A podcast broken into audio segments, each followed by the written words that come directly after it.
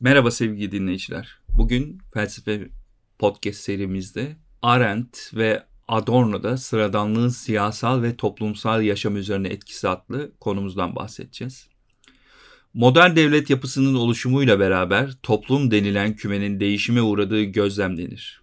Toplumsal ve siyasal anlamda taraf olma aşaması başlar modern öncesi olarak adlandırılan dönemde mevcut olmayan bu yaşam ikiliği modern dönemle beraber insan hayatına nüfuz eder. Devamında mekanlar ve kuramlar ortaklaşmaya başlar. Özellikle 19. yüzyılda fark edilen bu ortaklaşma ile beraber felsefe de nesnesini soyut görülen olgulardan öte toplumdan ve toplumu oluşturan insanın günlük yaşantısında edinmeye başlar. Siyasal alanın özel alanla birleşmesi zamanla bürokratik bir şekil alabilecek yaşam ortamı doğururken bu bürokratikleşmiş yaşam zamanla ritmik ve sıradan bir hale bürünüp insanların hayatına rücu ederek yaptırımlarını etkileyen bir konuma gelir. Arendt ve Adorno bu minvalde Adorno ve Arendt'in buluşacağı ortak payda ortaya çıkan sıradanlık kavramı üzerinden inşa edilir. Özellikle Kötülüğün Sıradanlığı adlı eserinde ele aldığı gündelik yaşamın sıradanlığı konusunu Adorno benzer açılardan hareketle pratik örneklere döker. Sıradanlığın aynılaşmış ve hizaya çekilmiş olan şeyi temsil ettiği konusunda Arendt ve Adorno aynı görüşü paylaşırlar. Sıradanlık kavramının ve onun insan yaşamına olan etkisinden hareketle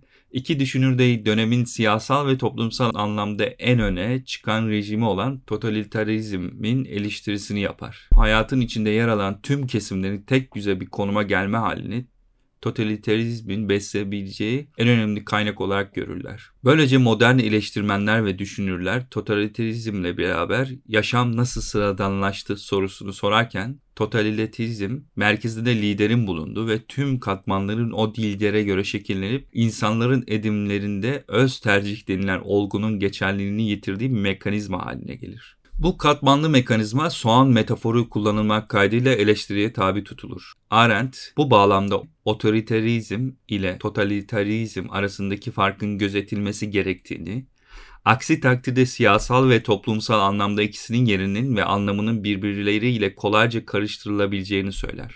Ardından totalitarizm rejiminin otoritarizm rejiminden farkının yaşamla arasında bulunan bağda bulunduğunu dile getirir. Arendt için totalitarizmde kamusal yaşamın biat yaşamına dönüşmesi an meselesidir. Bu nedenle insan yaşamıyla direkt olarak bağ bulunur. Adorno'ya göre ise dünyada sadece tüketmek için var olan ve var oldukça bir şeyler üretmekten ziyade tüketecek olan insan türü kültürün kendisini de tüketir ve bu şekilde totalitarizmin bir parçası olur, onu besler ve büyütür. Totaliter rejimin parçası haline gelen insan yine aynı döngüde tüketip tükettirerek varlığını sürdürür. Bu kısır döngü üzerine Adorno, Minima Moralia adlı eserinde yanlış bir yaşamın içerisinde doğru yaşam aranamayacağından bahseder. Peki bu minia moralia nedir? Biraz da ondan bahsedelim. Totalitarizm eleştirisinden sonra minima moralia'da ele aldığı doğru ve yanlış yaşam tanımını şekillendiren Adorno, yaşam bugün nasıldır ve nasıl olmalıdır sorularından hareket ederek herhangi bir olumsuz koşul altında dahi hizaya girip